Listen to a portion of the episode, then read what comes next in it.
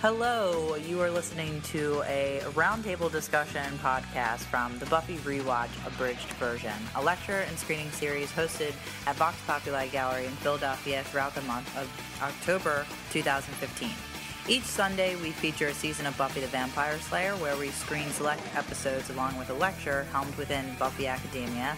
Followed by that, there's the roundtable discussion, where the lecturers from throughout the screening series discuss topics related to the screen episodes and the season as a whole. This week, we are listening to the roundtable for season 5, where we discuss topics specific to the episodes Fool for Love and The Body. In addition to that, we do character development from throughout the season, followed by a Q&A with our wonderful audience. So let's give a listen and thank you for tuning in. We'll be updating with a fresh podcast every week in October till we close this event series in November. We hope you, the Buffyverse, enjoy our discussion. Um, the two episodes that we'll be talking about today are uh, Fool for Love and The Body. And then also in addition to that, we'll be talking about character development um, from throughout the series. Uh, not the, se- well, season five in particular. Uh, sometimes we go before and beyond season. so spoilers. Uh, okay, so it's been over a decade. Watch the show. um, so uh, today we have at the round table, starting over, well, James Myers from the Not Nearly Nerdy Enough uh, podcast, and he is paired with his. Are you? Do you go like co-host? Do you Do, guys are do we that? co-hosts? I don't know. We've never. Or, we Why wouldn't be- you be my Lead co-host? host. I would be your co-host, Lead but we never. Like, co-hosters, yeah, co-hosts. yeah. yeah, we are co-hosts. Yeah, yeah, So, we, yes. we, we co-hosted. Okay, Yes. Anne Cornell Trying to from make me Not do all the Nearly? Nerdy Enough. Yes. I can't um, recommend. It's a it's an excellent podcast if you're here today and into television, and particularly some other like Doctor Who they talk about and Supernatural, and we we did like a Buffy podcast as well. So a lot Yes. a lot to listen to there. I highly recommend it. Uh, and then we have John McCabe right here. Um, Film and Media Studies major. Oh yeah. Yeah, and creative writing teacher. That was a long time ago. Well, you graduated, and congratulations, and now you're here. Uh, and then we have Lynn Dorwaldt, who uh, lectured today. and She's the librarian at the Wagner Free Institute of Science. Every time I say it, I, I feel like I'm going to mix up the, the uh, words. Like I'm going to go I still feel Free. Wagner, wait, Free Wagner Institute, Wagner Free Institute. So It's a mouthful to say. yeah, it's also an excellent um, um, place here in Philadelphia. So, uh, and then my name is Beth Heinley, and uh, I did the season one lecture. I'm a member here at Vox Populi Gallery, where we are hosting this entire screening. And uh, so, let's get into it. Um, so to start off, we're going to start about the. We're going to talk about the episodes in particular and the uh, topic assignments that I gave everyone.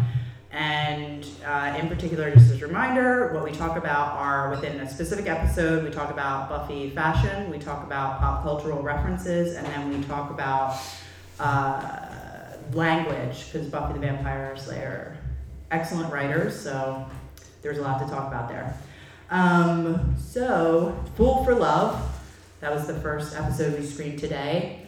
And we'll get started right off with uh, my favorite of the topics, Buffy fashion. And we, we gave it to Megan, who has the flu. so, having, a, having a Willow moment. I wish I had the flu right now. Um, so, I actually took some notes, and if you guys want to help fill in, and I'm going to like move this mic over. Doesn't matter, you'll still hear. You guys can still hear me? Yeah. Good. Okay, great. Um, so let's see. What did I write down? Oh, uh, Willow's floppy hat in the cemetery. I like Oh, is yeah. really cute. Like she's just adorable in that, and it just like all of their costumes. I feel like is kind of exaggerated comedically for that scene because Riley's in the graveyard being like super serious about hunting vamps and stuff like that, and and then the Scoobies are in the background eating chips, being loud and obnoxious. You got like Anya with her scarf, Yeah, like the constantly scarf, like, fixing kind of, it. like yeah. modeling. I will say that as- as much as like I know it was comedy, and I think like no matter what, like Riley is going to approach this in a much more serious and military manner than the Yeah. Scoobies. but- turtleneck. He's wearing a turtleneck. This is true, yeah. But I was always kind of annoyed by that scene because I'm like, the Scoobies have like been doing this for years, and they like filled in for Buffy whenever she would skip town. So it's like it's not like they like they know more than to like stomp through a graveyard screaming and eating potato chips. So I kind of felt like. But I feel like the fact that they've done it for years is what makes them so casual, Casual. about the entire Yeah, thing. it's just a Saturday night. it. Right. This is like Yeah. regular stuff. Also, Like- does everyone does anyone kn- does everyone know what that means? All She's the like, kids, "Stop." You know. No, it actually means hurry up. Oh, Oh, it means hurry up. Really? Yeah, yeah. Oh, okay. Okay. Why didn't Xander know? Shouldn't he I, know? I I know, wondered yeah. that actually because That's I know it from watching like war Halloween movies. So. military training. Yeah, Yeah. he should have known. Um, well, and also you were talking about Anya's skirt. They also accentuate her with the purse in those Yes. scenes. She's very comedic with her purse because it's like this ridiculous thing to come to bring with you for hunting vampires. Um, Anya and what? kind of, sorry. Anya kind of pulls like a thin man kind of deal with that, like the old like, you know, the '30s detective woman, like with the purse and the, you know, like Yeah. fixing her hair and the scarf and thing. Yeah, no, that's very good. Yeah. Yeah. Could I also ask why Buffy was wearing like this long scarf? Like, I mean, it ultimately wasn't her downfall in the beginning. I was like, why? Why would you do that? And that's like, That's you know, your asking. Yes. That's like going to be used Just against get you. choked, yeah, at some point, yeah. But I don't know. Um, and then into the vampire uh, that gets Buffy in the beginning. Okay, He's thank like God. Because I was like, are you going to go through this Yeah. whole thing and not discuss that guy? because that's the first thing on my list. He's like comedically, like the anarchy spray painted on his Yeah. jacket. In hot pink! Like, Hot pink. was He's that got a hot hot pink anarchy sign on the back of his leather jacket. He's got slash hair Yeah. Well, you know what? and a Clash T-shirt. That's why What he the was hell able. is he? That's why he was able to beat Buffy because he was the real Slayer, right? Oh, Whatever, yeah. like a fucking extra roadie from Poison. Um, well, whatever. Spike's punk rock, right? So, but he does it well. But but was that guy punk rock or was he hair He was a guy? poser. He was He a was total hair metal. poser. That- That's yeah okay. He was confused. I felt. Anyway, maybe it was. yeah, he was having a punk rock identity crisis. Yeah. I wasn't sure if it was one of those like we're gonna put a punk rocker in this, but like, does anyone know what do, what do punk rockers look Yes. like?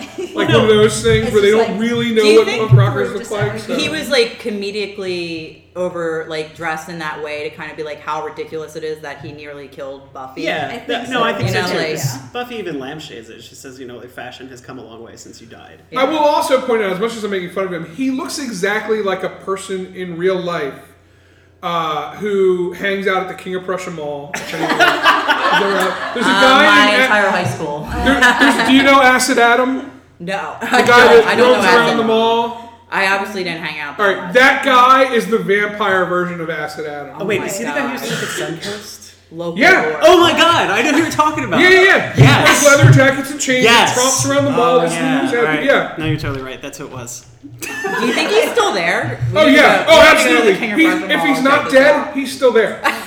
So there's no Suncoast anymore. Where does he work? Or Is he maybe he's at Hot undead. Topic now. Yeah. Yeah. The last time I saw him and talked to him, he worked at one of the local hotels. I mean, well, technically for me, it was more. For, I'm Springfield Mall, Grand Run.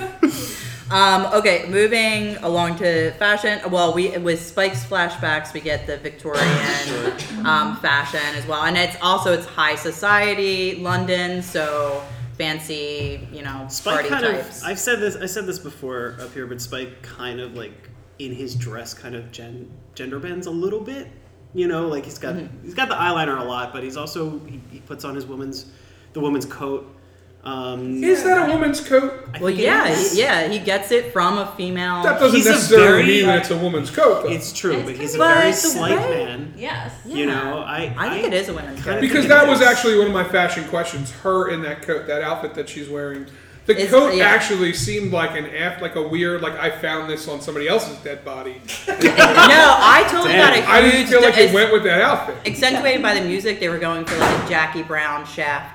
Um, Yeah. Yeah. Oh yeah, I, I totally which got that the in the leather rest of what she's jacket, doing. I but- feel like But it was like too big and too flowy and a little, too, don't like you know It what I mean. I, I felt like, like it would have been a little more like- fitted with her. She was like what? Like okay, we learn later she's like what single mom, New York Yeah. in the seventies. So like this could have been a thrift find This for is her. just a Maybe total it Yeah, wasn't. but Sure. didn't Okay. isn't Shaft's like Yeah. iconic thing the leather jacket? Yeah. Yeah, so I really think that was on purpose.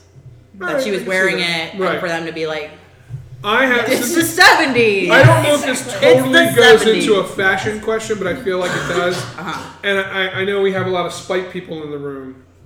So I, I Oh. want to hear, like, what is our optimum spike? Is it Billy Idol. Hugh- is it Yeah. it's Billy it's Billy Idol Yes. Spike? Yeah. Spike Not- this episode Not floppy on the train. Grant Yeah. Spike. No, but also you just brought to mind uh, because forever I've been like, why is his hair so floppy? And you just pinned it right there. They were probably making fun of Hugh Grant. They were doing a Hugh Grant. Oh my god, that's totally probably what they were doing. Well, but there's also so there's there's the there's there's platinum slick back spike, but I there like was also, platinum slick back. There's platinum I like that. curly haired Platinum mussy curly spike. spike. Yeah. yeah. Oh, I- like the like lessons, like the first episode of Victoria's season like- seven.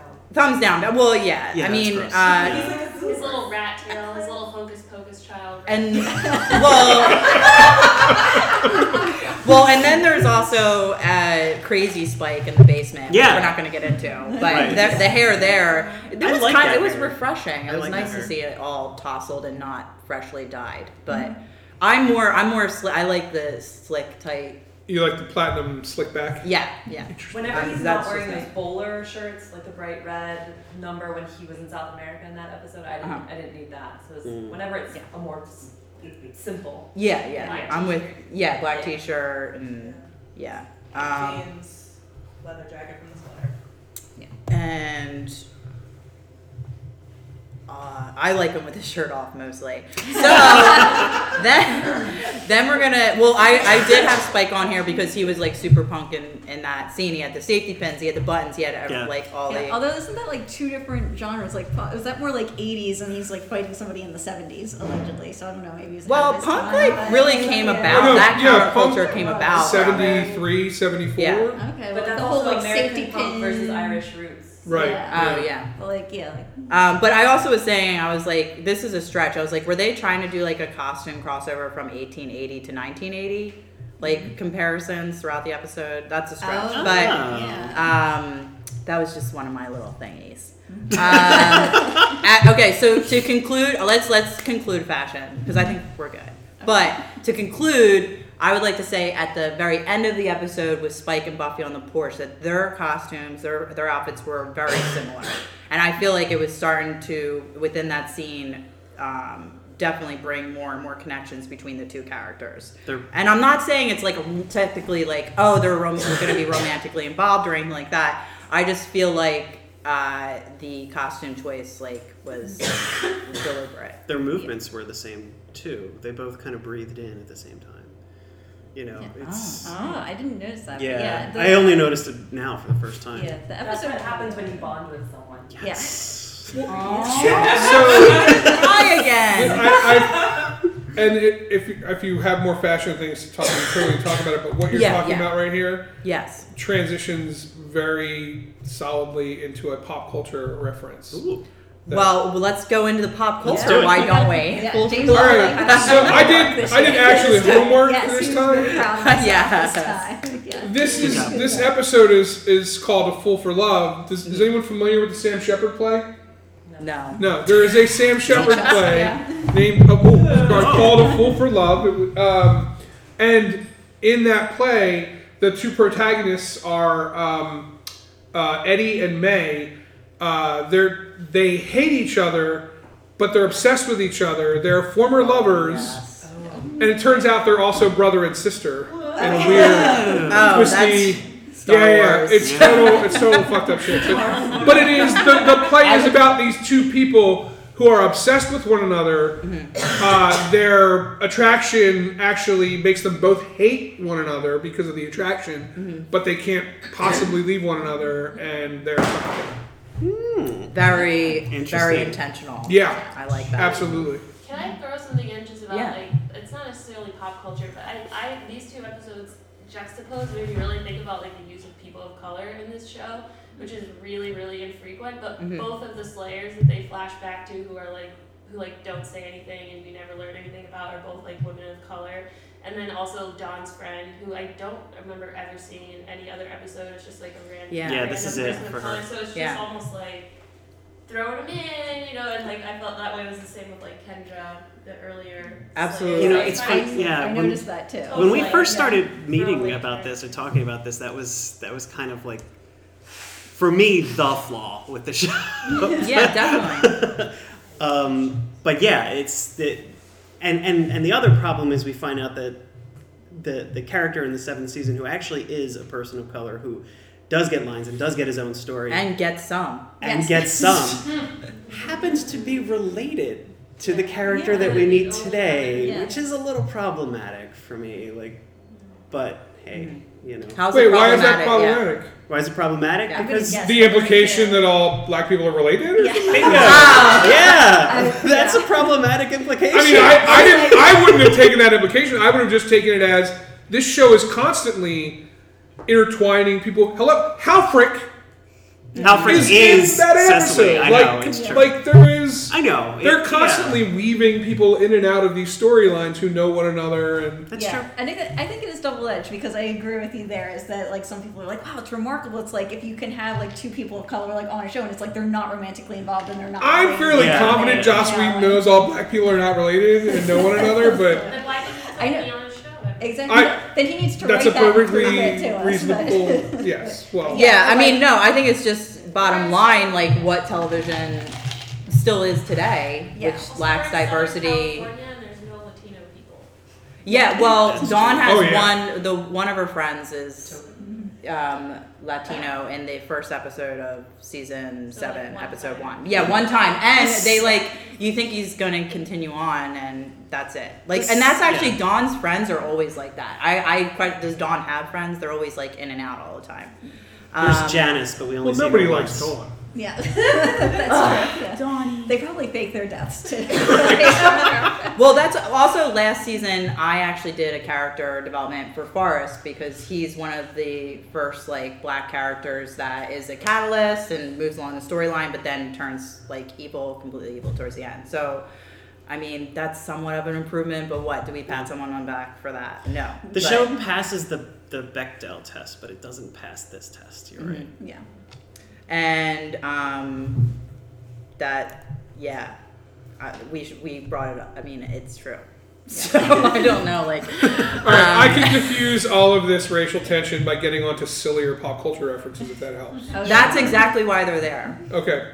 What about Tito's potato chips? I totally wrote that down too. Okay, That okay. bag is clearly a Lay's bag that Uh-huh. they've redesigned. I can't. I I guess actually they thought it was couldn't get. Ruffles.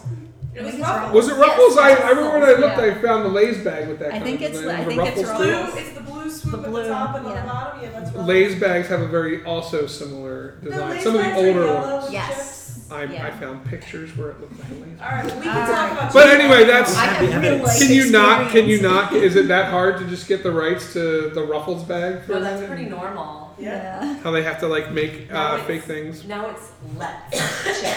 Right. Let's Let's chips. chips. A lot of them. Chips. Um, Well, yeah, Tito's was invented by the uh, writers as a brand, and it actually reoccurs throughout. Oh, is that a Buffy, and recurring it's kind Of brand? a, it's a joke about product placement within TV. Huh. I don't I ever remember that. seeing it before either, so I now I'm gonna have to. looked keep No, it's. I looked it up. Okay. All right.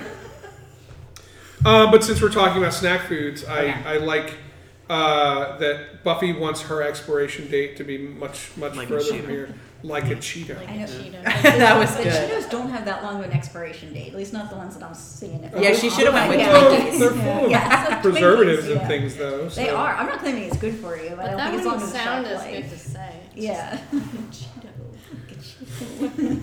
Um, yeah, so as far as other pop culture references, the total full on slow walk while things burn behind you is Mm-hmm. like how many times has that been used over and over again But for it's like so good. this is a bunch of Yeah, old this is a people good doing use it. Well, no, but it's that's what I mean. It's a total pop culture And, reference. Like that, actually, that whole China part. If any of you have seen like one of the old Ninja Turtles movies where they go to ancient China, and Oh, it yeah. provides me Oh, that it's just like, a com- it's just like we're in China for no reason. Yeah. There's Chinese people running about. Uh, like, Like, It spikes Michelangelo, maybe. I don't right. know. Well, I mean, at least they got that right. They found Chinese people to be in China.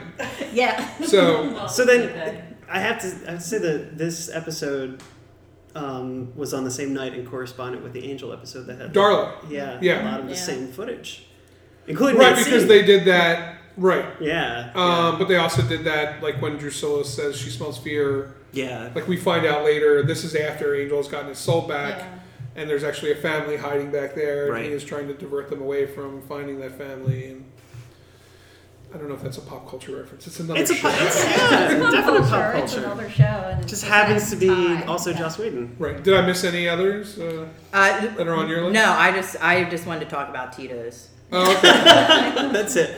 Um, but oh, did you have any more pop culture for? no, I think that's my list. Um, okay, well let's move on to language, which was me. There you go. uh, for Fool for Love. Uh, so, as far as language, we have a good old Buffy quipping with a vampire in the beginning, which I love. Uh, uh, and she says, Did you smell this bad when you were alive? Because if it's a post mortem thing, then boy, is my face red. which I thought was really funny. Um, and just as, you know, language, like breaking up the violence with jokes, always a good time. Uh, and then moving on through the episode, we, uh, Buffy says no major organs got kebabbed, and that's using a noun as a verb. There's a lot of inversion throughout the episode, which is like a Shakespearean. By the way, how is that possible? Aren't there Right. intestines Yeah. there Yeah. or something? Or like a stomach was, lining? I guess it was like a flesh wound. Maybe it didn't go that deep. I It don't- looked like it There's a went lot pretty water. deep. Yeah, there was. And Buffy went missed in. a lot of school, so fell asleep a lot. So you know, she just probably missed. Yes. yeah. Um, like actually, you did, but Just the Uh, appendix. Whatever, it's TV. yeah. Uh, so Dawn uses the word sexcapades. She's such a dork, and and then she also follows that with the the common phrase of the '90s: "Who's the man? You the man," and which led me into oh idioms. Da da da da da. Led me into where what where does like "Who's the man? You the man" come from? And I actually went down the internet rabbit hole and Oh dear lord. and I couldn't find an origin. Really? Yeah, I couldn't. Um, so the the term of using the man as in the boss um, dates back to 1918. Uh, there's a Marvin Gaye song entitled "You're the Man," uh, so that's 1972, and then 1993 there's a thriller comedy called "Who's the Man," starring MTV, Yo MTV rap stars Dr. Dre and Ed Lover. There's also a House of Pain song, "Who's the Man," but none of these claim to be like the the origin of where this. And it's a it's a common like phrase through the '90s that people like started using. There was one thread that I read that was really funny. Like one person was freaking out, like I don't know, I don't know. It's before the internet, like, and they were like freaking out, like that. This so it's like an oral history type of thing. Yeah. So, but then this led me to where "Who's the Man" came from. "You the Man" uh, is uh, let's see used in golf to express admiration for taking over the man. Uh, so it's actually a golf golfing spectator phrase saying "you to man" when somebody strikes uh, uh, the golf ball well, and how where that comes from is. Uh, it, it's uh, admir- admir- so it's it's from the Dutch expressed uh, anger towards the English and Scots for stealing the game of golf from their heritage, until a Dutch, Dutch golfer by the name of Ulrich D. Mann came on the scene in the 1920s. That is the most mega. I'm not even kidding. It's real. And when decades decades later, the expansion of the Ryder Cup broke Britain's stronghold pulled on the game. So also Ulrich, his nickname was you. Uh, so, so knowledgeable gol- European golf fans show Most their appreciation for an I've ever heard. outstanding bra- ball striking with UD man. And uh, that there concludes the origin. Dude, that Who's the is man? that No, is a serious. I went all over, and I lesson. there was there, there was ESPN articles on Udemy. Like I- it wasn't like I went all over the place. like yeah, no, I- this was like I- one of them, and I thought I the same thing when I read it. I was She's like, got like this is references fake. up here. I applaud But I- but your then- scholarship, but when I hear that phrase in my head, for some reason, and I don't even have a frame of reference for it. There's no like scene in a movie or line that I can remember this happening. But I can't picture anyone other than Bradley Cooper saying that to somebody. There you and go. referring to himself about it. That's That- so. As far as I'm it makes concerned, sense. that's Bradley Cooper's line for some reason. Um, well, anyway, uh, so that's the. Uh, you're welcome. Uh, so then got back to some a lot of the inversion, the Shakespeare. So this "Fool for Love" too is an origin of Spike. So Spike the poet. So there's a lot of poetry going on.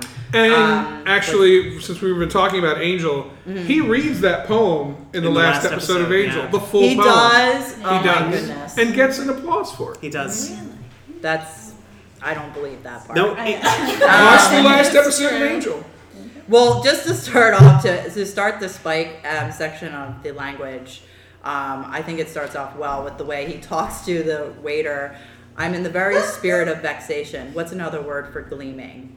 Um, and so, okay, I have Spike's poem here because, of course. Well, this is evidence of how bad a poem he is that he can't think of a rhyme for gleaming. Yeah. Well, or that, I mean, he's so caught up with rhyming. Um, but my heart expands, tis grown a bulge in it, inspired by your beauty, effulgent. so that's horrible. And also, I think he's misplacing the adjective there to be like clever or whatever, but it's just horrible. Um, so moving on here. So English accents. So we're also learning about uh, how Spike speaks, and he's obviously a part of Spike is a part of the upper class um, before being a vampire, and then his accent changes. And we also have who we have Angel's very horrible, Yeah. very very horrible Irish accent. And I had an And Englishman. Yeah. And yes, The I wig is mean- pretty bad too. I get it. It's a bad wig. So um, the uh, yeah, basically, if you want to do an Irish accent, I had an Englishman tell me once that all you have to do is say hurly furly, hurly furly, hurly furly three times fast, and then next thing you know, it's all top of the morning to you, and there you go, and that's all you have to do. God damn it. Um, so anyway, but then Spike, as his character changes, his accent changes, and I feel like he takes on the Cockney English accent to be like tough. That's like his way, his interpretation of um, whatever. Because I mean, I can imagine being a rich person walking through the streets of London. He's afraid of the lower class citizens mugging him, like as Drusilla comes up. Um, so did I? Well, he changes his his accent. He changes his name, yeah. the way he dresses, his hair, everything. Yeah. Just just in, an- in an effort to And talking about him being soft, I apologize. This isn't a language thing. Yeah. But I feel like that was the least violent and most gentle vampire conversion uh, conversion I've ever seen in that show. Ow! Ow! Right, like she literally just very softly is like, I'm just gonna do this a little bit. I don't know. I always felt like that was pretty much like a lot of uh, vampire, uh, you know, bites in this show are kind of like a sex metaphor. it was like his. Oh little- yeah, but his- like his that one was cherry he had particularly yeah. like yeah, he Yeah. broke. yeah, whatever. Yeah, and it, it eventually became almost like an orgasmic experience for Yeah. him. So. Do, do we know what the like the things that Drusilla says? Are they like the King of Cups? Is, Well, the King- that's a tarot card rep- So like, do yeah. the things that she says make like if I dug into things that she says, would I find that they made any sense, or are they just like That one I didn't look up because that just sounded absolutely. I was I like, I'm not even gonna do that. that. is card of. I don't know what it means. I don't know. I know it's a tarot card. I don't know uh, what it means. Um, but when she first meets Spike, also Drusilla definitely before she was made a vampire, it's implied that she was psychic. So she's definitely highly intuitive and whatever. When she first meets Spike, like she's like reading his mind, like she's able whatever. So that makes a lot of sense. Like so it what makes what it makes you do is like every time Dru speaks, you're like, all right, I know she's crazy, but Yeah. you But it does mean something, at least to her. yeah, there's Yeah. something whatever in there. She's but she's kind of not very good at like you a know. Burning baby face. But yeah, you What? should definitely Yeah, dive like down that like- internet rabbit hole and find out about. Yeah, the go for it. I was exhausted after you demand. Yeah. It all has to do with golf.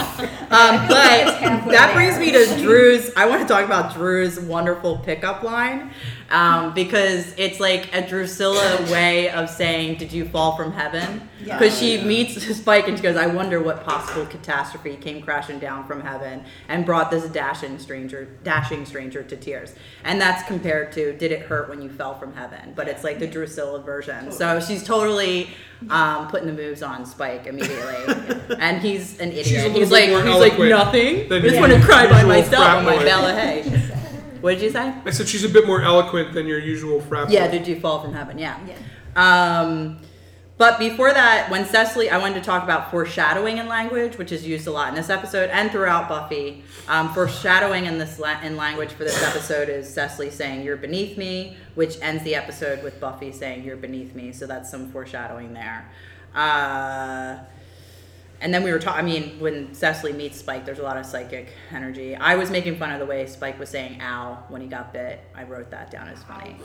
Um, and then talking about death within, um, uh, talking about death with the undead in language. So we have Riley um, talking about going back to kill the vampires in the morning, and he says we can kill them just as dead in the morning, and that's actually a really complicated ses- sentence that I go. I have to reread a bunch of times, like, yeah, kill them just as because they're already dead, and blah, like, know. And then I'm smart. Um, and then there's uh, Spike saying, "Getting killed made me feel alive for the very first time." Uh, so that's like a oxy opposite using opposite meanings and the idea of getting killed as being alive. Uh, on to this uh, with well, so I found out the Chinese Slayer who's killed in this episode, um, the first Slayer we see killed. Her name's Xin Rong, um, which I found out because I went looking for her. I wanted to know more about the Slayer, and her character is actually expanded more in the comic book series. Um, so just a little. That's her name, you know. Um, and also the other thing that's different with the DVD DVD playing versus Netflix, and I can't remember from TV, but there's no subtitle. Oh yeah, you get the Yeah, subtitle on what she only on says. That's only on the Right. DVD. Oh, so does the comic book like flush out the why she was apologizing to her mother? Uh, yeah, she was. Well, she's just very close. She's very family oriented. Slayer, you know. Which is I- really so- interesting because we've been talking about how Buffy was the only family-oriented Slayer. Yeah, Yeah, they make it seem that way. I guess maybe like from 1800s to 1900s, people Yeah. forget. But yeah, Yeah. like it, it, you know, maybe they were like, oh, you get in trouble if you're too family oriented. So maybe there was a movement away from Right. that, and Buffy Well, started and bringing Nikki- it back. Yeah, Nikki had a son, yeah, so Yeah. exactly. Um, Maybe it's well, not so- which I thought was problematic when Spike was like, she had no attachments as well, because we all know that Yeah. Robin That- that's Wood's true. going to be the hero soon. Yeah. exactly. Um, they but didn't know that then. the one well, thing but though, as per usual, Spike is kind of talking out of his ass for a lot of this. yeah, yeah, well, you know, and so was he can. It's a very cute Yeah. ass. Um, it's very tight little body.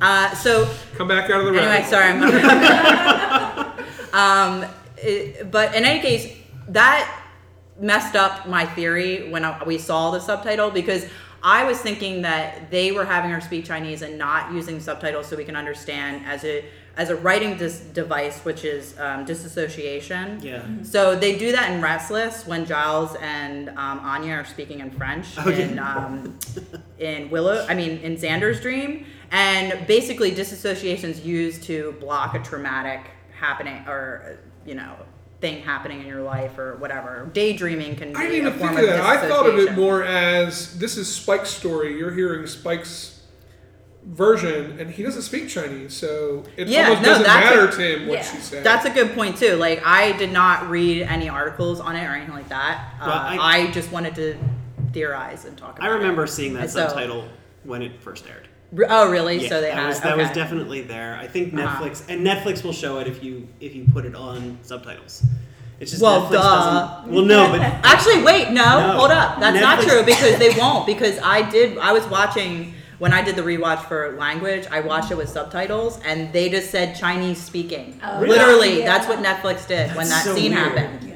that's so weird. So I was Maybe like- so at that moment, I was like, Chinese they- Netflix. They just like give up. So- They do it the same like in Lord of the Rings. They're just like black speech or like dark speech. You know? Yeah. Huh. yeah. They won't, they're not Um, going to translate anything that they say. Also, dis- disassociation is used to relieve boredom too. So maybe yeah. Yeah. TV's got to do that. Anyway, uh, let's move on real quick just to finish this up. Uh, eh, a lot of inversion. We'll just move on. Uh, self-referential language in Buffy. Death is your art. Spike says that to Buffy. The, the first Slayer says that to Buffy.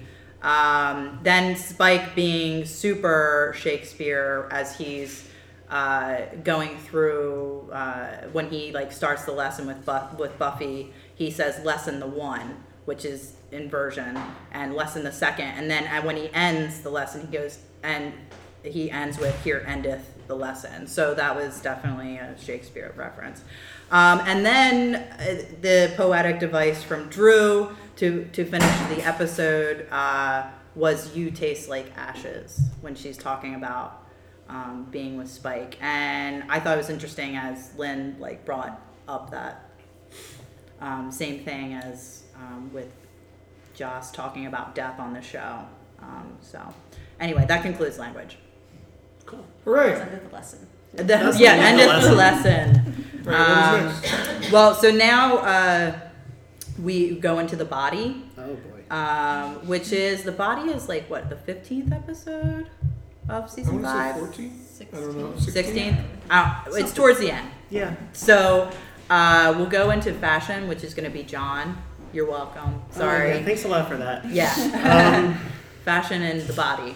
So yeah, when I when I when I first figured out that I was going to have to do fashion for this, um, I thought it was really inappropriate. But then I thought, you know, this this episode uses fashion as a tool. Um, there's there's really there's two things I really want to talk about. One is is Joyce and Willow, and the other is Joyce and Buffy. Um, so we have the scene, of course, where Willow is trying on all of her clothing, which is the obvious fashion um, touchstone for this. And it, it right before that happens, we see Joyce's clothing being cut off. You know, Joyce is is um, her body is kind of laid out, and she's stripped, and it's very real. It's that that brutal realism of this episode, and immediately we go into Willow kind of trying to uncover or trying to cover up that. You know, Willow kind of she's going into all these different things to kind of it seems like she's trying to, to buffer herself like she's trying to disassociate like you said um, and it's not really until tara kind of like breaks through that and says you know we can deal with this and we have to deal with this that willow kind of realizes okay well maybe she starts to realize maybe these clothes don't, don't really mean anything and then once they have that physical touchstone of, of xander that you pointed out mm-hmm. she doesn't really care anymore about her clothing, but she still does because she's not ready to deal with this yet. She goes back, she grabs the other one, she's she's still worried about it. But um, kind of bookending that with Joyce first being stripped, and then secondly, we see her on the on the uh, the slab with just the sheet on. You know, it's just like this the, the reality mixed with trying to get away from that reality, the disassociation. The other thing I wanted to talk about was when we first see Joyce in the beginning of the episode, my reaction to that, I remember when this first came on, I wasn't sure what was happening. I didn't, like, even at the end of the previous episode, I don't know if I was like in denial about it, but I, I, I didn't think that she was dead. I thought maybe she was paused for some paranormal reason or something. It just didn't even occur to me that she was just dead because that hadn't really happened yet. Um, and You hadn't gotten to know Joss Whedon yet. Yeah. really. I see the thing is, I knew Joss Whedon very well. Like, I, And I, it still surprised you. and it still surprised me because yeah I, I think the reason why is because when we see joyce one of the reasons why is when we see joyce she doesn't she does look paused she doesn't look dead she doesn't look disheveled her hair is in place she's in an awkward position but she's her not Her eyes are wide open. her eyes are open but we see her for a second you know But I mean, I think in TV a lot, they close eyes to signify Yes, death. exactly. And this entire, like, Joyce's eyes are never closed. They're not. The entire episode, mm-hmm. even at the very end in the morgue, her eyes are wide open. yeah Yeah. And it's not until Buffy kind of like we see on Buffy's face that she's dead. That's when we learn that she's dead. When Buffy, you know, kind of turns her head and, and, and says "mommy," mm-hmm. and then then we realize oh, and then then I realized you know that she's probably dead. Um, the other thing about it is up until maybe the fifth season, Buffy is consistently beautiful, whether she's you know fighting vampires or doing whatever. She's like always the Maybelline girl. In season five, and particularly in this episode, we see her sweaty, pasty, pale lips. Her dress is like askew. We're not seeing cleavage like this was in your reading. Like Yeah. we're seeing, but like collarbone. You know, she's slumped over on her chair. Like it's it's the opposite of fashion, the opposite of glamour.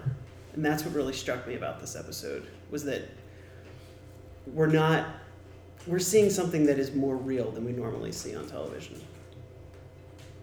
I have a fashion comment about Joyce. Yeah. Um, that I thought that it was very interesting that Buffy was so worried about her hem Yeah.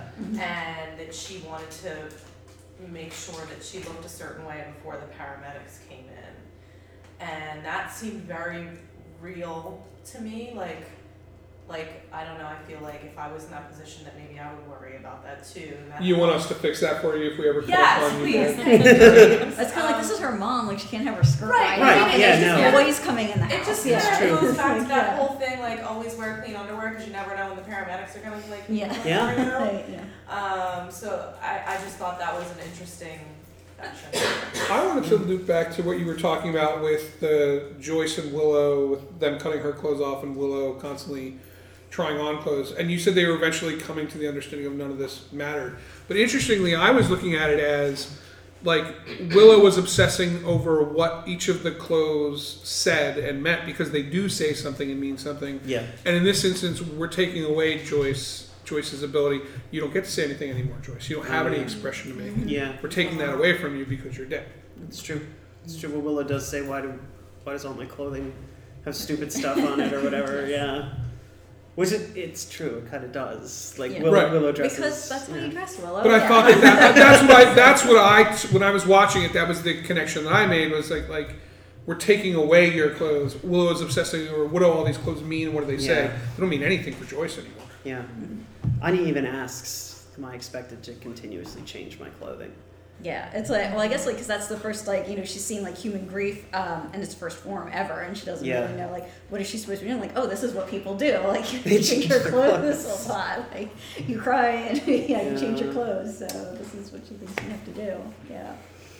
So Oh, Well, and I like the comment you brought up, Lynn, in your lecture that Joss, like that Willow scene, Joss wrote as thinking in his personal experience going out to buy Having a, to find a black tie. a black Yes. tie for Yeah. I think it was funeral. actually his mother's funeral. Yeah. oh, yeah, I think so Yeah, too. it was. Yeah. I feel like that that was the kind of like the And that's, inspiration that's for the what episode. that's yeah. what he obsessed over.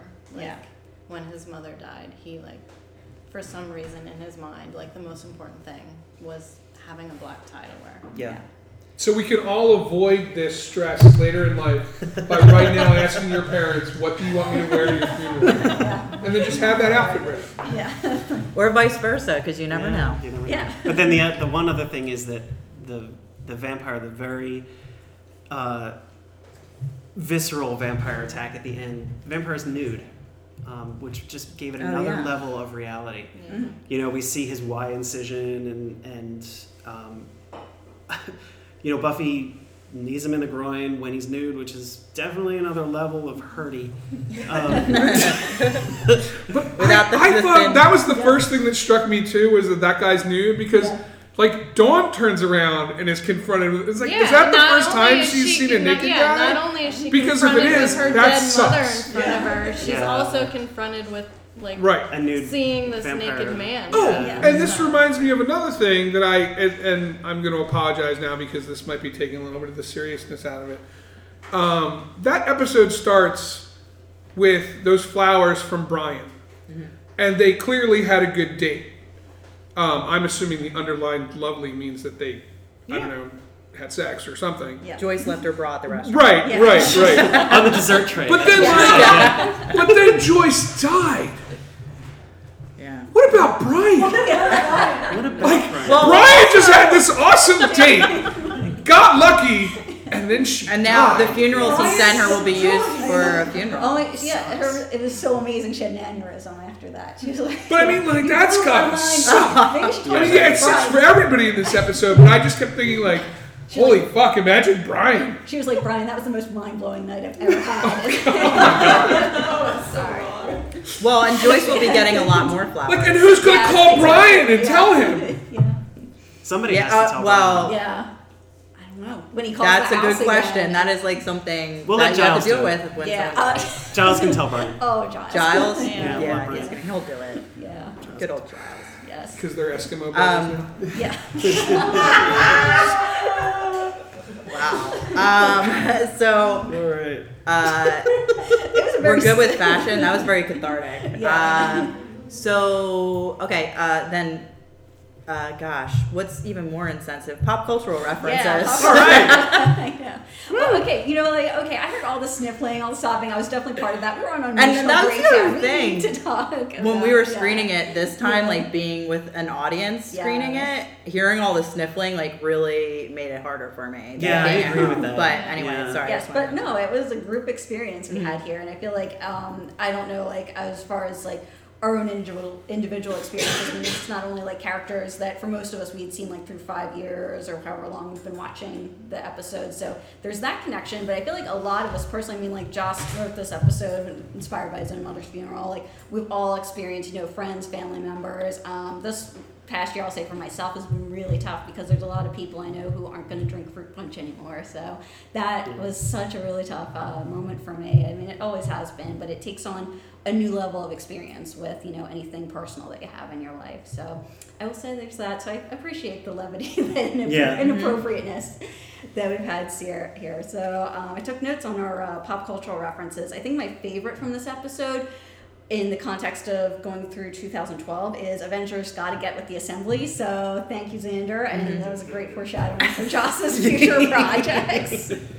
for that, it was really good. Um, for Willow's dorm room, which I will personally say I thought was super cute. I think it was better than how it was decorated when she was sharing with Buffy last year. But um, That, is that the, supposed to be the same room? I See, thought so, but it looks different. Like, No, I think the number is different. now. It's a 213 again. They I think it's have, Tara. like- No, but it's yeah. not Tara's. It's not Tara's because she's Yeah. like, is it in your room? So I think like Willow somehow has like a single dorm room, and we didn't discuss this, but because like it had a sink and theirs didn't have a sink, it had a fridge and like you know Right. desk area and everything. So it's definitely different. But I thought very cutely decorated. Mm-hmm. But uh, there's a poster in the background for String Cheese Incident, which I'm not familiar with, but is a band and a real band. So. Okey-doke. And of course, you know, I think like going from Dingoes Ate My Baby, of course, Willow would like a band called String Cheese Incident. Um, you saw a Rock the I Vote don't think poster. Willow would like string cheese. You don't think so? Yeah. Okay. Dead, right? Yeah. It's a jam Very, band. very It's a jam, jam band. You, you never know. Like she could have been going through a dark time post Oz. You know, like, maybe Tara likes it. She's like, all right, I'll go for you, baby. And, you, know, you don't know. Yeah, it could be Tara's. Yeah, we had uh, Rock the Vote, which I think was a big MTV thing. Like, okay, young kids, get out and vote, and, you know, for the next president or whoever we were voting for at that time. Um, she had a Powerpuff Girls T-shirt, you know, speaking of her clothes with stupid things on them as she was going through her closet. You saw a Powerpuff Girls T-shirt, so there is that. Um, I don't have a website uh, recommendation this week, but I will say if you haven't seen the Powerpuff episode, Meet the Beatles, which is basically like the bad guy group doing a Beatles um, like parody ripoff, it is amazing. So I used to watch this with the kids I babysat for. Yes, and like they're just sitting there like whatever Powerpuff Girls episode, which I didn't usually like. I was in hysterics watching this episode and all the in jokes. So highly recommended. Um, I'll say like. Purple being royal. I don't know if anybody else read Sweet Valley Twins back in the day, Oh but oh my, yeah. I was like, Tara, you totally read this. You know the unicorns wear purple because purple's the color of royalty. I don't know how she knows this, but maybe she has a more erudite source than I do. But Sweet Valley Twins, I'm d- deciding that that's where she got that All right. knowledge. Yeah, we're getting deep into it now. Yeah. you never read, never read Sweet I Valley somehow Twins. missed that. No. Yeah, that's that's a shame. So. I ordered that from Scholastic myself. Yeah, thank you. Yes. Oh, that was okay. Yes, when like the Scholastic. Yeah, the like, Scholastic oh, came and the there's teacher would give it out. It was Thing, awesome. you Yes, check the the newspaper- off. yeah, you I gotta check it wanna order like 500 I know. I, the same here, yeah. So Nerds. like, yeah. Join the crowd. exactly. Thank you. I don't feel so alone now. like, also, like even biatch, I guess that's kind of like dated as far as yeah, pop cultural. Was that that did Dawn say it? Yeah. of Dawn course. said that. Yes, Dawn. yeah. Um, yeah, I don't know the little brown creature pillow that Willow had in her dorm room. I don't know if the heck that's actually. I'm not actually sure what that was. I don't. Does anyone know? Was that like? What was that? Sorry. I, I just thought it was so hot topic. Yeah, it It's probably very hot was. topic, I yeah. felt like it should have been something. Who knows? Maybe they just thought, oh, this is quirky. Willow would have it, so she did. Um, yeah, Santa Claus, which is more just cultural culture rather than pop culture. The fact that he's real and disembowels children, so you know that was pretty good. And yeah, uh, Statue and Dawn's art class. Please, people who are smarter than me know the, what that was. Actually, they were had to draw the negative space around. Oh, that's very freshman year of art school. Yeah, Yes. I was actually quite impressed. I was like, Oh God, I'm so annoyed. I had to do that freshman year of art school when she's doing it. What is she, a sophomore in art class? Something like that. Yeah. yeah, yeah. Technically. I didn't think she was doing all that great. I mean, Kevin said she was doing good, but I didn't think it was that great. He was She trying to Kevin hit on her. I think yeah. she was outlining. exactly. Yeah. But I did think it was interesting when they like showed her work because at the end, like what was there was really just a body. So it was Yes. a body that Mhm. wasn't there. Yeah. Yeah. Exactly. Yeah. I so- thought the, the pose looked like Joyce too. I, Yeah, I agree. I think it did look like Joyce. Yeah. I always I- thought I always thought that like the position of her legs was like there to the side, like Yeah. Joyce. I also thought that the teacher kind of looked like Joyce for some reason. Yeah. Yeah. Really? Yeah. Interesting. Hmm. Yeah, they. I don't know. Was that in one of the readings? Maybe. That I was either in one that I suggested or one that I did read, but they comment on that that that the teacher looks like Joyce. It's kind yeah, it's kind of uncanny how much she looks like her. Yeah, but those were all my pop culture references. Anyone Awesome. feel free to uh, add theirs, but I didn't see any Tito's. yeah, no, Yeah, no not this Tito's in this episode. Yeah, Um, yeah, well- not even in the snack hall. So Um, well, let's move on to Buffy language. Lynn, I think that was your. Yeah, Assignment, that was so- me. Um, I didn't really take notes. Oh, okay. Uh, but uh, okay. I, was, I was a little preoccupied. Uh, Um, yeah, it's, But, it's your big um, assignment day. Yeah. Um, a few things. Uh, a lot of the inflection of voices in this episode. Um, the word mommy. Mm-hmm. Um, and then uh, Anya's whole heart wrenching emotional outburst that ends on the, the like, the Y is like. Oh yeah, the upswing. Yeah. Um, and it's all like very childlike, and you're trying to understand, you don't understand. Um, and then lots of uh, like truncated staccato, like I don't, I can't think of an exact example right now, but when they're not, when there's not an emotional outburst, the the talk is very um, staccato. Like I can't I, I think can, I of can think of that word when, right when now. she asks if she should make her warm. Yeah, Should I Yeah. make her warm? Yeah. Yeah. It's almost like each word has a period. yeah, When she s- when she says says to Giles like, "Come, she's in the house." Or yeah, Yeah. yeah. yeah, yeah. Unless unless it's like this release of emotion, none of the characters seem to be able to ver- to really speak in full sentences. Mm-hmm. I thought um, going on your like why I think it was very interesting, especially when you look at the two episodes we watched today, "Fool for Love" and "The Body," and with uh, Anya's, of course, you know, really so confused speech, and even Willow saying we don't know why. In a way, like it really. It kind of carries through on the theme from the Fool for Love episode, where you know Buffy wants to know how Spike beat them, and Spike's you know explanation is you know in a way it's like I had a good day, and when we Yeah. watch especially like the Boxer Rebellion, uh, you know killing, where it's kind of like she would have had him, but then there was ex- the explosion, and like she kind of loses her Yeah, advantage in the fight. So in a way, like even though I guess Spike knows, it's like I had a good day. It was just kind of like the chance of everything. I mean, who knows? Like maybe if Buffy had been there, like she would have been able to, you know, call nine one one, and Joyce, Joyce would have been saved. Maybe not. So I think that kind of why and not really understanding carries through all of it. I think mm-hmm. that under, not really understanding, it's like why did Spike win? Like there's not really a great explanation for it. It's just kind of the way things I have one. happen. Okay, because, because Spike is awesome. That's it. Spike doesn't Yeah. fear death, so he's the master of it. Does he?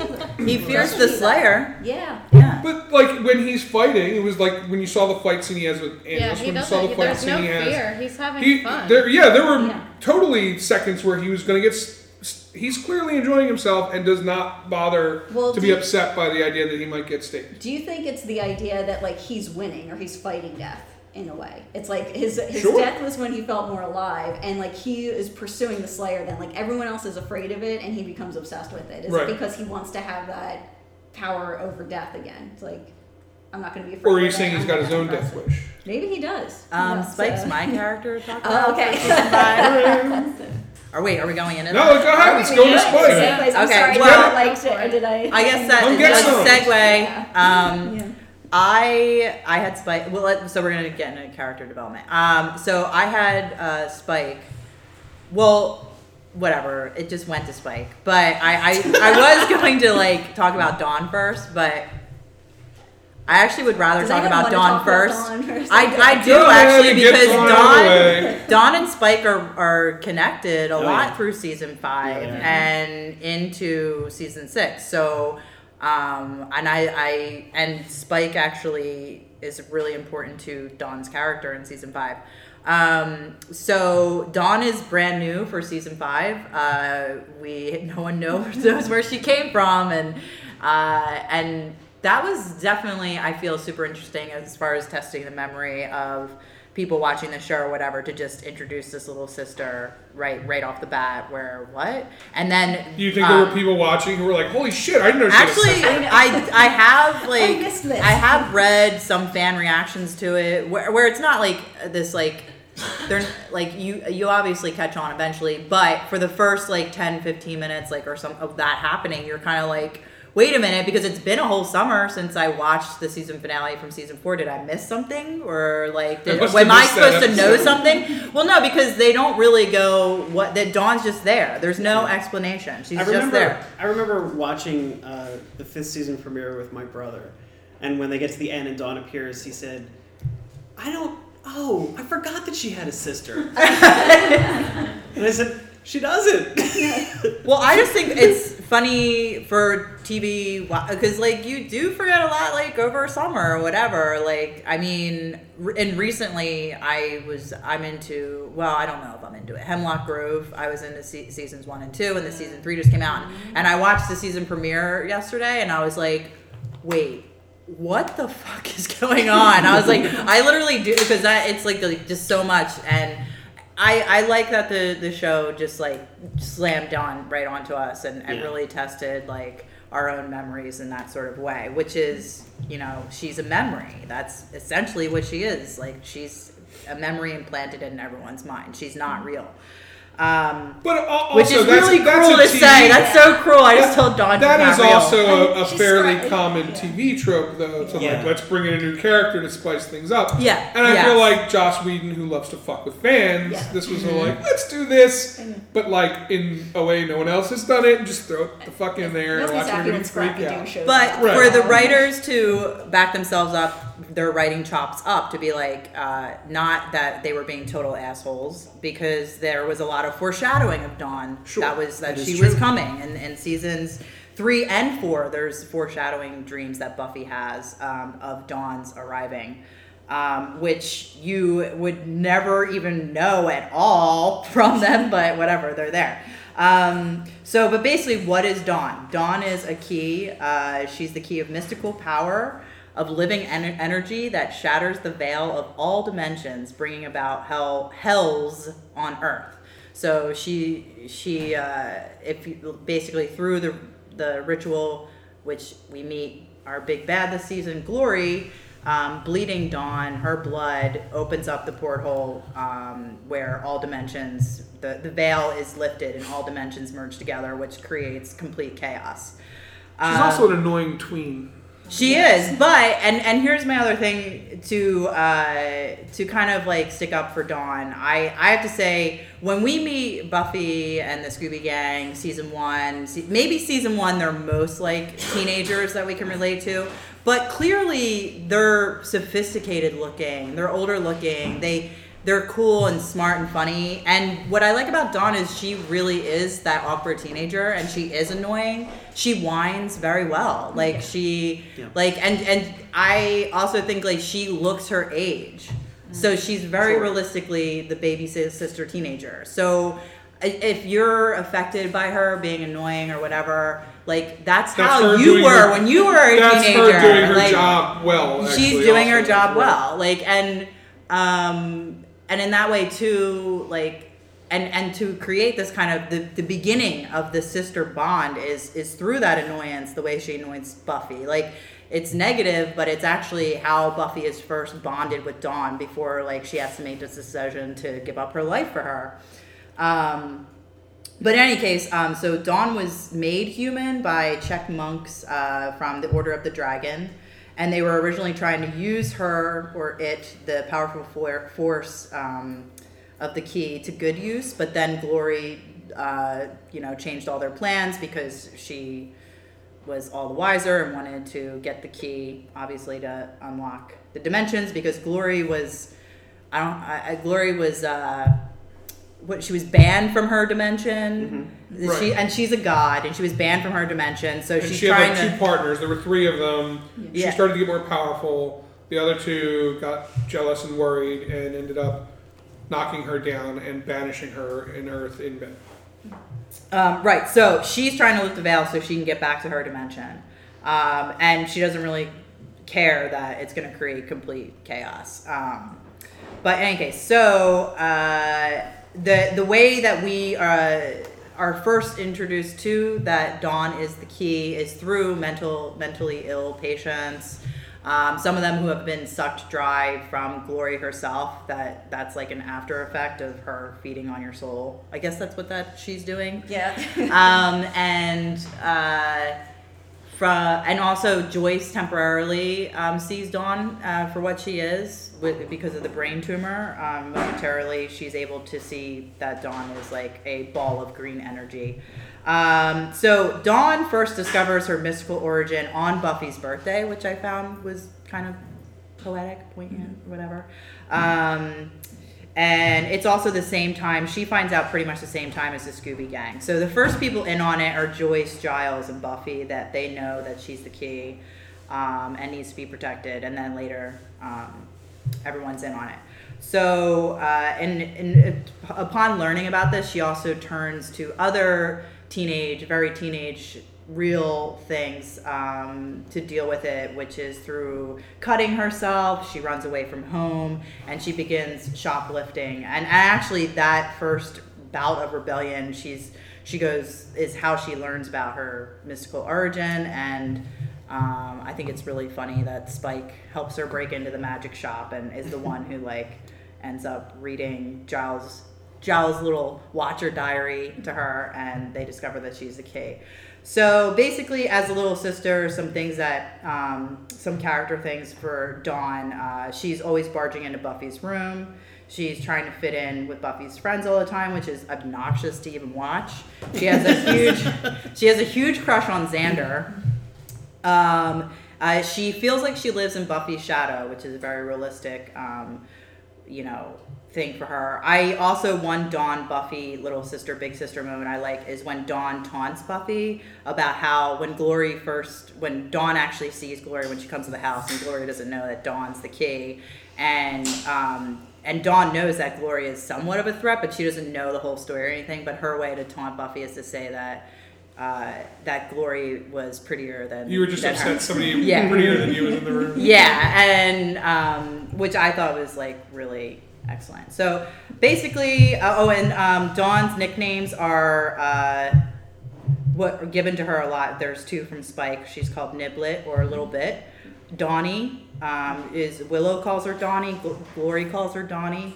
And Joyce's nickname for Dawn is Pumpkin Belly, which Buffy is really jealous about for some reason.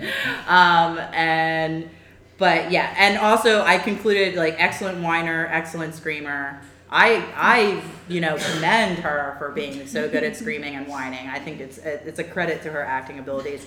And um, Michelle Trachtenberg, I, I can't say Trachtenberg. Trachtenberg. It's a cre- I think she's a wonderful actress and does a great job as Dawn. Um, does Dawn have friends? That's how I ended it. ended my Dawn because like we she has.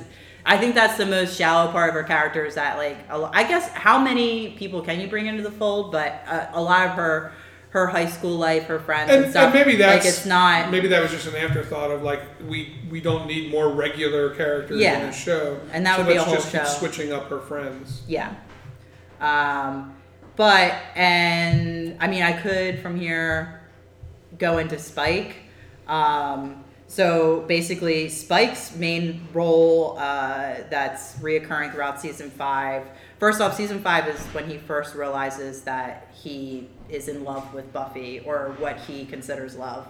Um, and he in is trying like in some ways is redeemed through season five through Buffy's eyes as Dawn's babysitter because when Buffy realizes that Dawn's the key, she needs all the superhero power sh- around her to protect Dawn. And Buffy kind of like she is aware of Spike's feelings for her and definitely uses that to um, to her advantage um, and is Spike proves himself to Buffy through protecting Dawn when Glory tortures him nearly well to death. He's already dead to dead death.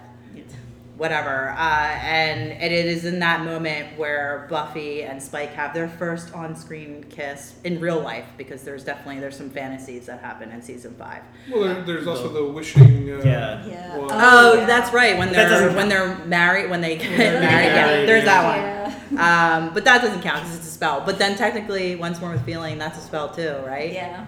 I don't think I don't know. So- that's, No, that's yeah, next this week. is important. Whatever. Yeah, it's next week. But I, I feel like the re- the most sincere kiss happens when Buffy is Yeah, pretending definitely. to be the Buffy bot and comes in and, and gets Spike to it to make sure that Spike didn't rat on Dawn, like Yeah. Dawn being the key, and that's their first real kiss. But um, so, but I think Spike's first realization um, of his love for Buffy is also it's his own. It's it's is resembles his own inner conflict because he has the chip in his head and he is part demon. He, he he's part like that. He's supposed to be eating people. He's he's a murderer and like and doing bad things, but he's he's got the trigger with the chip and it's a conflict for him. And I think that problem is a part of like why he he like questions his attraction to, to Buffy and considers it to be love.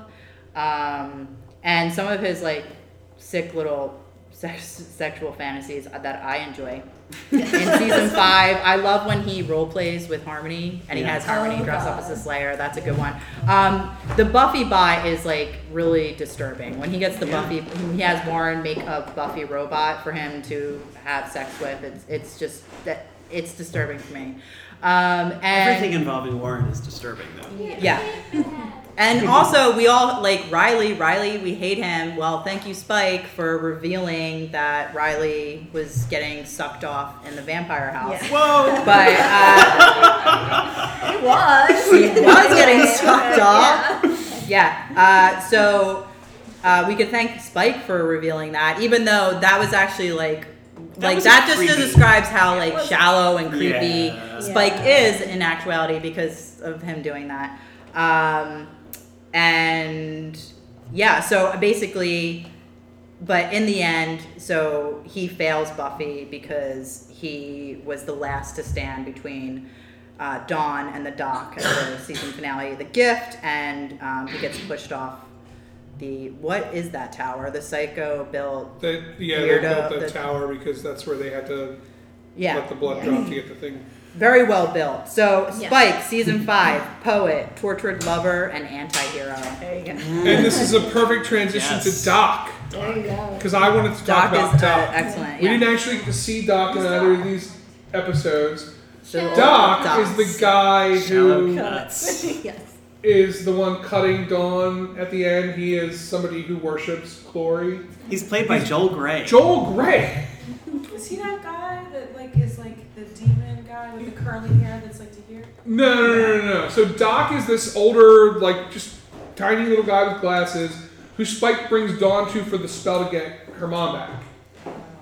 Um, and it's one of those. First off, it's Joel Grey, and if you do not know who Joel Grey is, um, he was the original master of ceremonies in cabaret. He's got Tonys and Oscars. Um, he's like super serious, a one Yeah. rock star actor. He's Jennifer Grey's dad, if that helps. Um, No, that doesn't no, just kidding. that doesn't help you. With I it. love But like it's one He of those also has situations. hungry eyes. Yeah. He, you can totally, you it, it's one of those situations where like y- we get lots of decent actors on this show and they come in and they do a mm-hmm. thing, but like they got Joel Grey to come in and make that character so fucking Memorable. memorable Well, creepy. and creepy, Yeah. But also like he's he's such like a grandpa figure in the first like you totally think he like really cares about Yeah. her and is like a. It was just like I would I What's love. the song though that he's humming? It's like from it's Little Red Riding. It's like the wolf in Little Red Riding Hood. Oh, I don't remember the I don't song. Yeah, I don't Or either. Hungry Eyes. It's No, hungry hold eyes. on. It's I- hungry that really bothers me because when it's like he is grandfatherly or whatever, but when he starts like humming that fairy tale Yeah. song, which is about hunting children, and it's like really creepy. Hmm. And then But that's when you realize there's a second part. That's when you Yeah. the first cue that there's this. Well, there's a- also the tail. the duel. Well, that's Yeah, what I mean. there's But the the tail, song is there's the, like him flash humming of the song eye is the thing. first is the first one. But but that's I I love that you get this like top level like tier one level actor to come in and do this small part Yeah. and like totally home run it in such a way that it you kind of you wished he was in the show more just to watch him do that more be that creepy be that you know it was a totally amazing character anyway And he comes in at a very vulnerable moment, not just for Dawn, but for the audience itself. Yeah. You know, I mean, he he is in the next episode, right after the body. right You know, when we're like, yeah, please And- give us you- anything to help. Right, you this think he is. He's that grandfatherly, Yeah. protecting, like he's this nice little old man Yeah. who's going to do these things, which makes it that much more horrible when you find out that oh no no no he's a bad guy. Yeah. Yeah, really bad. Yeah. How does he even push Spike off? I was always like, really? I think he just. Oh, he's a demon. Yeah. Yeah. I, I I know he's a demon, but like, I, Spike fights demons all the time. but he, but he's also he's clearly very fast. I think part of this was you don't see it coming. yeah. Maybe it's his tail. And Like, his tongue. That's what it was. Right, like there's like Oh, he yeah. is he he clearly has you know extra demon speed and powers Yeah, and things. yeah. Um, and s- you don't see that coming from this character. Yeah. Like Yeah. Spike is completely caught off guard Yeah. by that. So yeah, I just loved that character. I Mhm. it's amazing that they got Joel Grey to do that. Yeah. Like I guess he must have been bored and had some extra time Yeah. or something. Yeah. He's just walking around. Need more money. Yeah. So, Um, And then what go other to character? Oh, my other Giles. character was Giles, but Giles is a quick one. This is the this is the season where we're starting to phase Giles out. It's very clear because he's not really making the plans so much anymore. He's not really calling the shots. He's there in a support capacity. He's there to help. You know, in the body situation, he's going to be the guy that is is helping like take care of things, and you know he's he's kind of doing the magic shop, but you're kind of pushing him out of the Scooby Gang and putting him more on the like sideline character situation, um, and and you almost like kind of forget that he is useful in a way until he goes all fucking badass and kills Ben Yeah. at the end, and he's like he's giving that speech. He's like, "Are you okay?" Yeah. And you think, "Oh, he's going to help Ben all of a sudden." Yeah. And he's like, you started explaining, like, no, Buffy's a hero. She couldn't possibly do that. She's not like us. And you're like, oh, fuck. Yeah. Holy shit! Well, that's also like a very interesting. Like, I mean, is that's like an anti-hero kind of like sentiment there. But like in the same situation, it makes you. Would you do the same thing? Like he, i- is it so evil that he did that? That's something that had to happen. Well, whether or Is not it's evil, it's definitely against Buffy's rules.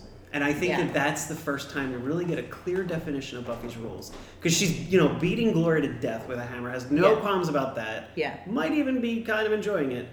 And won't kill Ben. And that comes into play, really gets strengthened in season six when, you know, things happen and we we need a clear definition of the rules to figure out why this thing with Willow is such a problem. Mm-hmm. And I think that that, that moment is when we get it, that clear definition. Well, I mean, and we, but we also start to get that with the Giles Buffy arguing over what to do about Dawn. Yeah, that's true. Things are, and he says, like, it's my job to protect this world. I made that my job. You know, I don't want to do it, but I'm going to do it. And Buffy says, "You're going to have to fight me to try." And like, and he says, "I know." He doesn't say, "Okay, I won't do it." He says, "I know." Yeah. Yeah. And like he's resigned to like I might have to fucking do this thing that you are not gonna like or have be you know let me do. Yeah. But all of a sudden, badass Giles is back. It's Yeah. true. Ripper. yeah. Yeah. Back, yeah. And we see him earlier in the season too when he uh, when he tells Spike to move on. Oh yeah. Yeah, we're not your friends. We're not your way to Buffy. Yeah. There is. If I want your opinion, no wait, I'll never. I'll never your- want your opinion. That's season six. Sorry. Anyway, um, okay. Wh- who? What other characters did we have picked out? Picked out for this? Yeah, well, Who wants I to go can- next? Yeah, I mean, we can thumb wrestle. You got Gloria, I've got Tara. So You can do Tara, you do okay, Tara. Yeah, Tara's a little bit uh, in the same way, kind of like Giles Quicker, but she we are seeing more of uh, her progression into the Scooby Gang, being part of uh, the crew. She's gone from a character who can like literally barely get a sentence out in Hush, and not and even before her voice is stolen, honestly. So uh, and uh, it's very insecure. It's funny though, and uh, when we had uh, Amber, who very graciously agreed to agreed to be you know, put in Yeah. her appearance as our Q and A, I was really surprised when we had given her the question that you know what was Tara doing in her senior year of high school, and she said like I think she was just a wallflower, and she was always in her room, and in a way, yeah, you could see that because I mean, again, barely could put a sentence together and speak up for herself or anyone else in the Wicca group, but I always thought that. Um, and I will say, in retrospect, especially like as you know the years have gone on, um, I think like they've been a bit binary sometimes in the definition of Willow's sexuality. But I always felt like Tara knew like her sexuality. It wasn't necessarily like I met Willow. I'm like, oh my god, what are these feelings I'm having? I kind of felt like she already like knew or had been out in some capacity or had I, I had always. I had always thought that. Yeah, so I was really surprised when she's like, "Oh, she was a wallflower," and I was like, "I never thought Willow was her first relationship." So that was interesting to maybe get that perspective. I, I still Yeah. thought Willow might have been her first relationship, but Yeah. that doesn't necessarily mean she didn't know that she was attracted to women. Fair Yeah, enough. true. Yeah, fair enough. Yeah. So there was that. So we definitely see, you know, her grow more like literally in her own voice, in her own standing. Um, with the body episode, she was a great source of strength for Willow and for Buffy as well. It was an experience she'd had for herself. She knew, you know, Buffy and her friends and her family to a certain extent, but it wasn't the same as it was for Willow and for Xander. And even like Anya, I thought that was a really interesting scene, like when they first come into the dorm room and Willow and Xander hug, and obviously, you know, they're friends. They know Joyce on such a different level than like Anya and Tara do. Her just kind of like standing there awkwardly, like they don't even like hug each other. They're just kind of like, Yeah. okay, like they're really there. It's like the girlfriends who are there for support for their respective partners. Um, and uh, Tara, I think, kind of continues that role even through season six. She's become like more of a maternal figure as much as the body is a mark for the episode where Buffy has to stand up and be more of an adult and raise Dawn. I feel like Tara definitely takes on a role in Dawn's life as well. Um, and is I think really probably has like the best partners maybe out of like everybody just like from Oz to Yeah. you know Tara's- Tara. Come on, yes. Why didn't we pick Tara? Yeah. but I said- so I was like, you know, well, I got good taste in significant others. I'll give you that. And um, Well, there's Cool. Kennedy though. that's true. All right. Okay. Yeah. like, she's mourning. She's rebounding. like yeah. That's a, yeah. We, we will we will not speak of her, but yeah. I mean, she's But hot. prior to that, yeah, you know, it's the thing. We don't have like that physical thing. You know, Buffy's got Spike, and we can argue like what, how much of that is the love lust thing. But you know, maybe We're gonna get right, there. We're gonna get there. But, yeah, so um, and I think uh, then of course we have like the loss of Tara in a way when her you know mind and mental capacity gets stolen by Glory later. Um, for me, like seeing that episode, it was super crazy and intense when Glory is like you know threatening her and breaking her hand, and Glory's speech to her about what is she going to do to her and take all of her faculties away. It was in a way like a really good metaphor for almost like depression or any kind of like mental illness um, that you experience. Just being lost in that wasteland and not really being able to function as much as you would want to or be able to. So, You thought that scene was a commercial for Zoloft? I think it was, yeah. also foreshadowing to Buffy's Yes. depression in season six. Absolutely, yeah. Because I know like Joss has been like much more clear, like yeah, season six, this is Buffy's depression and stuff. Like Tara was definitely even like I think a level below that, just like you know almost at, at the point where she was in a childlike state and like okay, I'm just wearing pajamas all the time now. So I think um, I it's feel experience Bad for her character, how annoying she is mentally ill. yeah. She, I mean, I feel bad even saying that, yeah. but like when her in those episodes like drove me crazy. And I think that It's like in a way you could say like um, as far and Yeah. acting too. yeah. I think I don't think her acting crazy was very good. Mm-hmm. I should have asked her that question. there you go. Like, okay, you guys get at me, probably get tough at to do, and it's also like a lot of that would rely on the writers to write it well. yeah, that's So- true. Mm-hmm. Yeah. Um, but then Willow saves her. She does, and she will always find her. She got so lost, and Willow will always find Yeah. Tara. So you know that, yeah. That's sweet. Isn't it though? And then next year we have your shirt, so you know. Then Yeah, that's just it the kills worst. us all. Yeah, it does. like, to be continued. So Glory, yeah, who did this? To Glory, Tara, oh my God. with, Yeah. So Glory is like, you know, I've been watching. Um, I've been watching Dynasty, and Really? Gloria is definitely the Alexis of this show. Yes. Gloria is. I love hating Glory. She's my favorite Buffy villain because I I just unabashedly hate her. Like everything that she does, she's completely she's completely self-centered. She's completely evil to an apocalyptic level. Uh, it's true that she has these like bend things in her brain that are making her like not but whatever. She's horrible. She's and and it's great. It really works in this season because she's the the perfect hurdle. She's the insurmountable hurdle for Buffy. You know, because she's a god, which Buffy doesn't really deal with. No. Like she doesn't know about God. The jury's still out on that. And she will come at you through your family. You know, which Buffy she's really great at handling stuff that doesn't involve her family, but with her family, eh, you know, and, and it's a, it's a huge threat. Um, and we've got Buffy kind of like, you know, it's it's kind it kind of comes to a head like when when um, in the weight of the world. That's right. Where where Buffy kind of she goes cat- catatonic and she kind of admits, I know that Glory's going to win. You know, it's it's not Buffy kind of like crosses this boundary where she's just sure of it. Um, but then on the other hand, we've got Willow, and Glory kind of gives Willow this opportunity to grow. So that, that's kind of what, what, what really impressed me about Glory is that she she interacts with other characters. She doesn't really grow not that much in season five. She's just bad all the way through, but she allows other characters to grow. So I was thinking about Willow like shipping away at Glory three specific times in the, in this season, and how that kind of like moves Buffy from Glory's going to win to we're not all going to make it, which is not as fatalistic and more accurate, but still pretty bad. but Willow, I mean, so when Willow faces off with Faith in season three, she kind of moves from like Robin to Nightwing, but like. but I don't she- get it.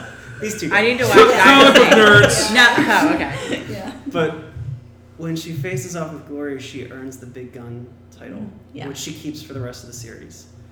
Um, and she And Buffy is- tells her. you know, and she does. She she she gives her that mantle, Big Gun. Um, and she hurts Glory three times when Buffy can. When when she transports her into the air, when she um, zaps her after the whole mind suck thing, and at the end in the last the season finale when she sucks Tara's brain back out of her. Um, and I think it kind of sh- I think Glory kind of helps with the shifting the power dynamic of making Willow really really strong and therefore able to carry Buffy out of this hole that she falls into in the weight of the world and able to Ooh, defeat- but also setting her up to be the next big bad. well true to be continued We get a I little just bit of that just hit me now. Like fucking Glory basically set this up for Willow to be the next big bad. She yeah put her at the fork. Goddamn Glory! Yeah. she's the worst Yeah. But I love I mean, the But- mayor's still the the best bad guy, but Glory's Yeah. pretty good. I I realize that. I. I love that scene with Glory in the bathtub and her minions all Oh, around yeah. her. They're like serving her mimosas. I was like, this is the best bad guy ever. I Yeah. love it. I, I feel like you know if we were all supervillains, like we would probably have similar you know fantasies or life goals. You know, Oh, like a bath and mimosas, you know? like, and lots of people willing to provide that for me. So But they'd be cuter if it was my parents. yeah, there you go. Well, you can't pick Yeah. your minions. They pick you. yeah, that's true. But yeah, I, I, I always loved seeing Glory and, and, and just gritting my teeth at her. and I loved when she died. Yeah. I loved it. It was a very cathartic experience. Mhm. Even though it didn't quite do the trick, it Yeah. still didn't save the situation. Killing Glory didn't fix the situation because Yeah. of Doc. Yes. Goddamn dog. Goddamn And Doc. shower pets. So that's my glory. Yeah. Awesome. Lynn, who did you have? I Did had you- Xander, Xander? which I touched on a little bit in So- my talk. Did he stop being a butt monkey? I th- Yeah. I mean, I think he'll always have moments of being a butt monkey. Yeah. but, Once a butt monkey. I monkey, mean, always a butt monkey. uh, you know, he's he's a guy. He's Yeah. a dude.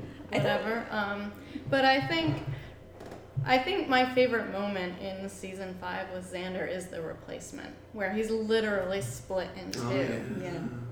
and you have like the absolute like worst, like bumbling, inept side of Xander that has no um, self confidence, just believes he's an idiot and bumbles through life, seeing the uh, this other side of him that is actually making headway in life. He, Xander himself, did well at the construction job. He gets a promotion.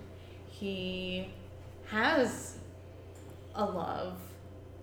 You know, like he has all this stuff, and it takes this demon splitting him in two, and his one side seeing his other side to like build this self confidence. It's true. Um, and I think that's a really key moment. In, um, Does he get his apartment in season five, or is that season six? I think season five. No, is it was- like it was a season season. five. Yeah. That it's that episode when he It is gets that the- episode. Oh, that's right. That's the apartment. Yeah, and uh, It's like, but like, could we even have our self-assured Xander without the one who does the Snoopy dance every week? I mean, yeah, That's the need- thing. Like, he has to like be tempered dance. by that. You yeah. as much do. as like the other one was just like a mess and disgusting and like falling all over himself. It was like there was still like well, a and the, of that I mean, the key great thing about Yes. that episode is by the end, the two halves of Xander yes. like become almost identical Yeah. before they're fused back together. Yes. And played by Nicholas Brendon's real life twin. Yeah, So yeah. yeah. so Real life Um, twins. Yeah. yes. that to me that was like the key moment in season five for Xander, and then you just see him growing as you know what he ends up in in season seven as like the eyes and the heart of the Scooby Gang. The As, you know, Mhm. No, Yeah. kidding. Sorry. Yeah, just No, I, the not only-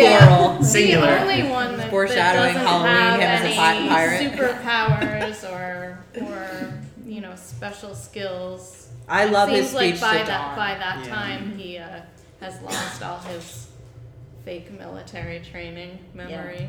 Um, but he really does become this like source of strength and heart to the whole group, and I feel like that season five is really where that's generating from. Mm. Yeah. Um, so I guess that concludes like our character development. Did we forget anything? Did anybody want to so talk about a character? Questions? Yeah. A You guys favorite good? moment. I think we Um, talked them all out. Yeah. Yeah. Um, well, thank you everyone for joining us for season five. Um, in conclusion, yay! Yay! Um, so We have singing next week, right? I'm What's that? We have singing next week. there's singing next week. Uh, We have to sing along. Absolutely. Course. Yeah. You can sing along. Um, uh, there's yeah. I mean, Buffy says so. So Right, Yeah. exactly. Um, and so yeah, next week I actually I can't remember all of them. I know I know this is horrible. We're doing season six and seven. Um, the lecturer is going to be Kate Craxton. Uh, the episode we're doing once more with feeling from season six, and then season seven conversations with dead people. But I forget like the uh, oh villains. It was villains. oh yeah. But that's season six villains. Season six is villains. So Okay, we're doing two cool. from season six. Oh, that makes me feel better because Yeah, for a second I was like, oh, season seven, God.